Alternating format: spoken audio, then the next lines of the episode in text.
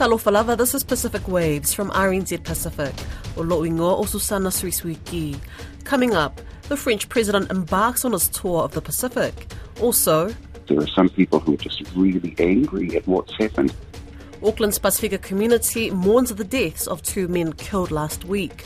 And later, that's why my administration has made it a priority to strengthen our partnership with your countries and with the Pacific Islands Forum.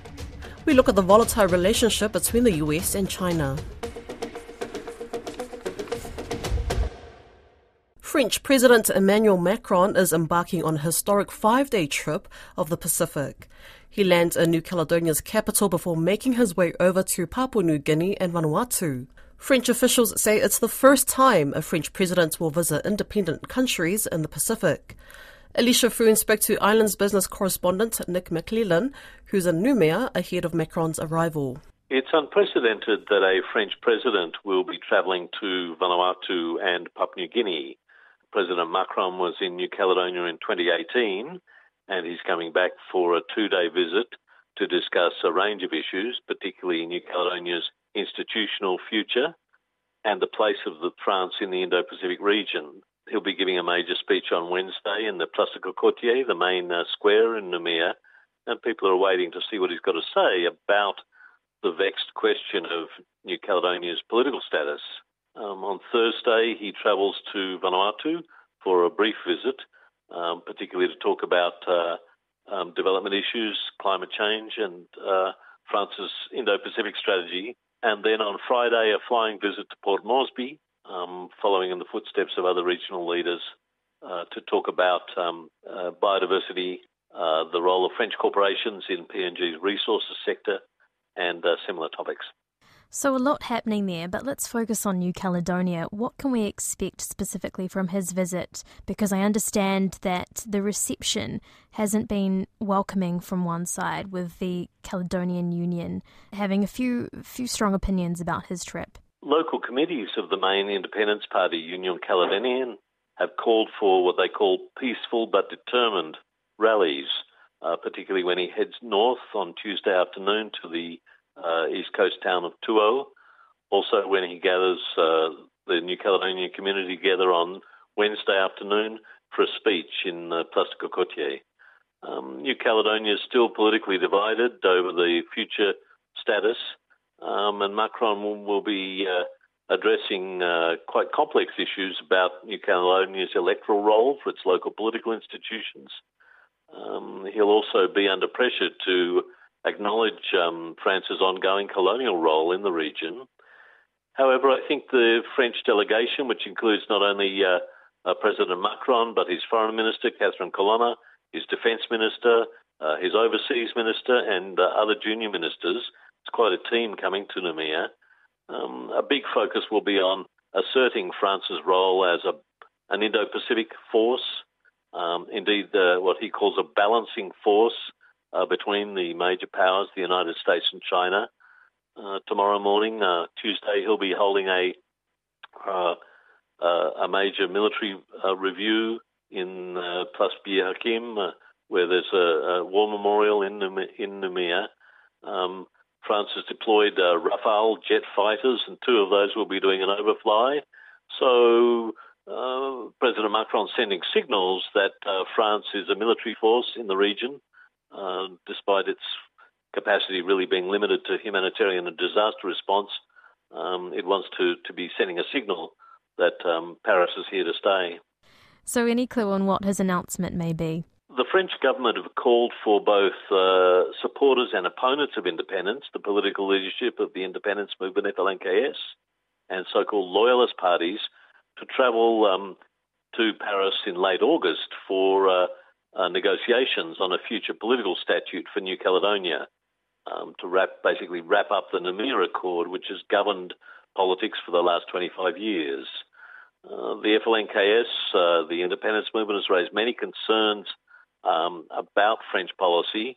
Uh, there's a, an ongoing debate about um, um who can vote for local political institutions in New Caledonia, and some commentators are expecting uh, President Macron to make some remarks about that, whether he can clarify it.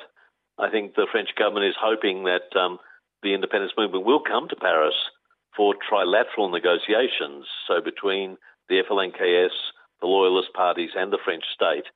Um, over the last nearly two years, there's only been bilateral talks between the independence movement and uh, the French government. France really needs to keep things moving. But President Macron is incredibly weak politically, domestically at home. There's been major protests over his pension reforms. There's been literally rioting in the streets after the police uh, killing of a young uh, uh, French uh, citizen, and uh, he's lost a majority in the National Assembly.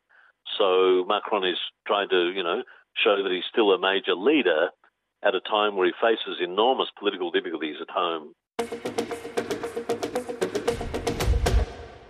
Auckland's Pasifika community is grieving the deaths of the two men killed at a downtown construction site last week. Solomona and Tupunga Sipiliano have been named as the victims of the 24-year-old gunman Matu Reid, who also died.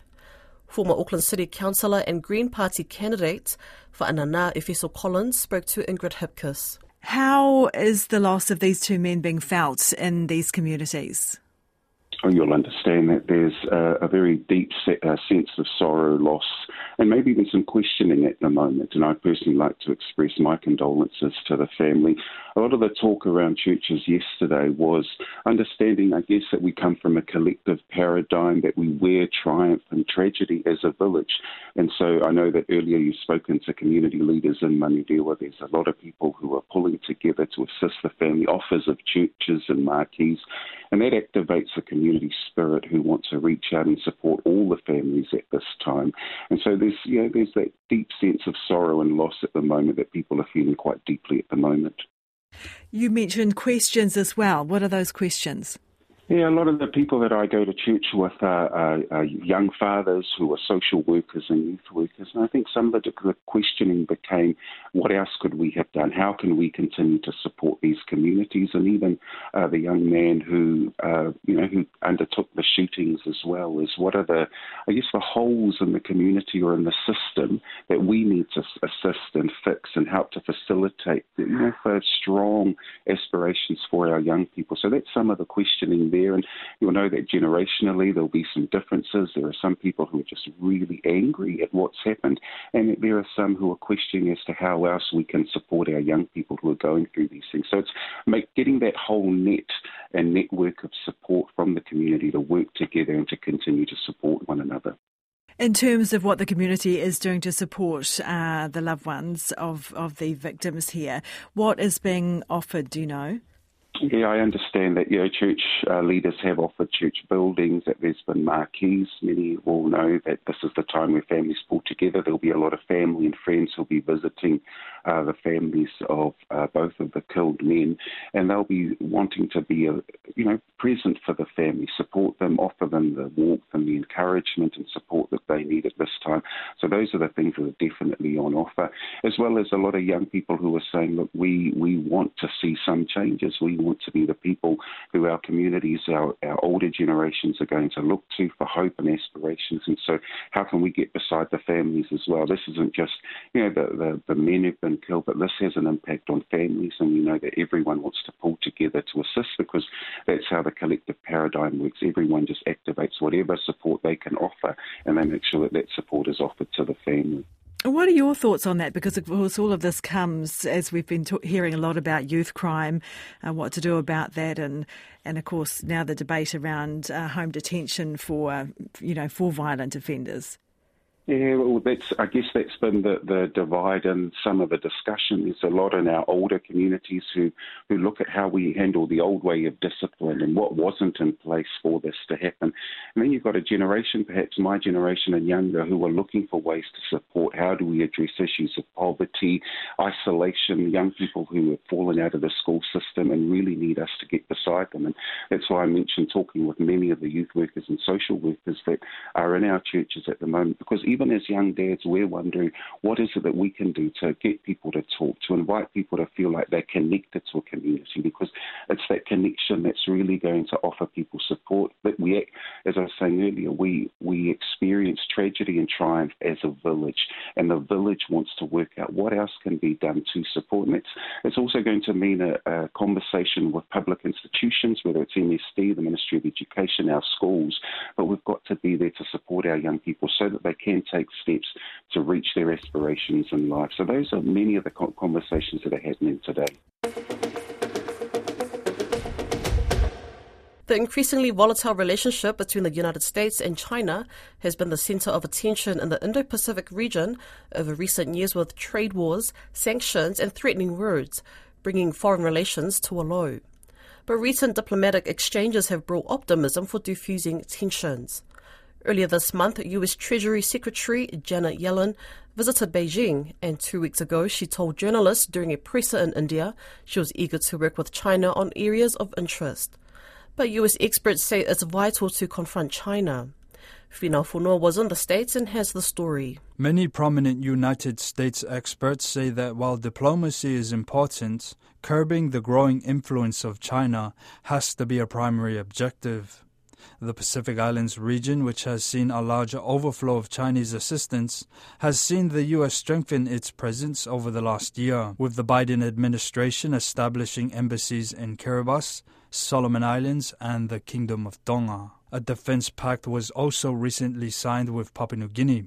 Former U.S. diplomat Anja Manuel says it's long overdue for the independent nations of the region, which have seen little investment from the U.S. compared to that of China's. U.S. renewed engagement in the South Pacific will be really positive. It will be positive for the economies of those countries, it will be positive on the security, it'll be positive for the environment. So, whatever the reasons and the backgrounds, I think it's a great initiative, and it's about time. It's a sentiment shared by Larry Diamond a senior fellow at the Hoover Institution, who has long studied China's foreign policy.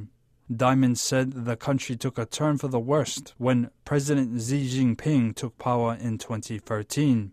Mr. Diamond says there's an imperialistic element to Xi Jinping's ambitions for China in the Pacific region. He accuses China of using its financial influence to take advantage of Pacific Island nations it's not that hard to manipulate. A little bit of money can buy a lot of political influence. They want control, the People's Republic of China, of the Pacific Ocean. They want to push the United States out of the Indo Pacific region entirely. And the Pacific Island uh, countries are crucially strategically important in doing so and giving China strategic depth and strategic dominance but are the establishment of embassies in Kiribati, Solomon Islands, and Tonga driven by a genuine effort to improve the infrastructure of small island states, as Chinese development aid has done? Or is it reactionary, driven by a cold foreign policy tactic to counter China's influence? Manuel told RNZ Pacific greater involvement from the United States would be hugely beneficial to the region as a whole, and that China's commitment to the region is primarily motivated towards serving its own foreign policy objectives, such as winning UN votes. It's not just China's influence in the Pacific Islands, but it's all over the world. China has been very effective at taking small states that each have a UN vote and with some incentives, some would say bribes, but sometimes totally legitimate incentives, getting their votes and bringing them over to their side. President Biden has long been accused of being soft, but despite the criticisms, Biden's efforts to implement a stronger presence in the Pacific is arguably greater than any U.S. president since World War II. Just two months ago, he signed an unprecedented defense partnership with Papua New Guinea. Pacific leaders met with President Joe Biden in Washington, where a list of pledges were announced. A great deal of the history of our world is going to be written in the Indo Pacific over the coming years and decades, and the Pacific Islands are a critical voice in shaping that future. And uh, that's why my administration has made it a priority to strengthen our partnership with your countries and with the Pacific Islands Forum. Biden's pledge allocates more than 810 million US dollars towards improving infrastructure and climate resilience in Pacific Island nations. That's Pacific Waves for today. Don't forget you can listen back on rnzi.com slash programs. We're also on Apple, Spotify and iHeartRadio podcasts. From myself and the team here at RNZ Pacific, so far so far.